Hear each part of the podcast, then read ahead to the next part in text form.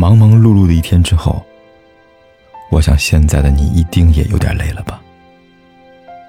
过来吧，坐在我身旁，听听我们的故事，还有凯哥那句熟悉的晚安。也可以在手机的微信里搜索凯子，凯旋的凯，紫色的紫，等待每一位朋友来分享属于我们的故事。在常年的婚恋观中，会考量对方的三观、容貌、收入等问题，这是不可避免的。就像经济学家薛兆丰说过一个很有意思的理论，结婚就是办家族企业，签的就是一场终生批发的期货合同。双方一定要拿起自己的资源办企业，这时候男女双方给出的资源是不一样的，有身体，有生育能力，有容貌、家庭关系，还有自己未来的增长潜力。可是爱情毕竟不是生意，人生的幸福程度也从来不是仅凭这些就能衡量的。如果经济条件允许，能够拥有属于你们两个人的家，当然是最好的。但如果明明相爱，明明知道对方有困难，却仍然丝毫不肯动摇地把买房作为婚姻幸福的唯一考量标准，甚至不惜为此错过那个深爱的人，就真的太不值得了。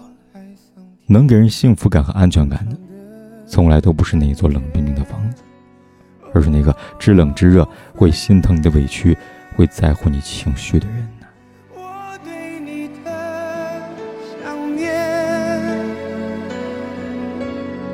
此刻特别强烈。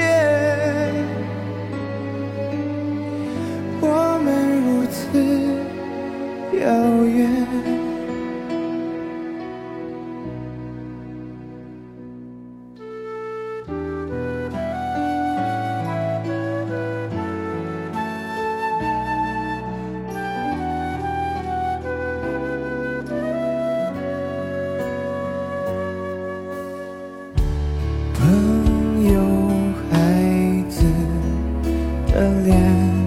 说着生命喜悦。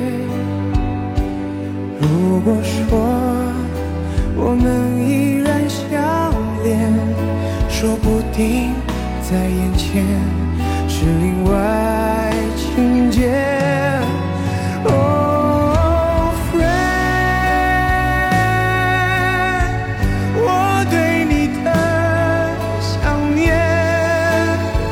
特别强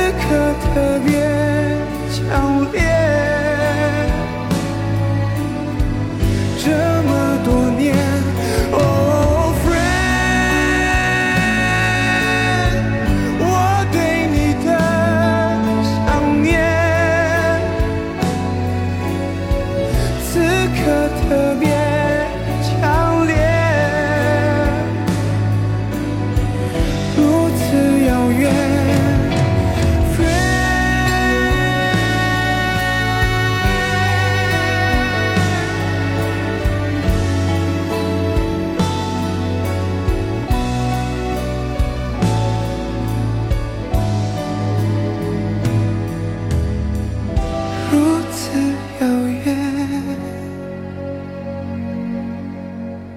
不管天有多黑，夜有多晚，我都在这里等着跟你说一声晚安。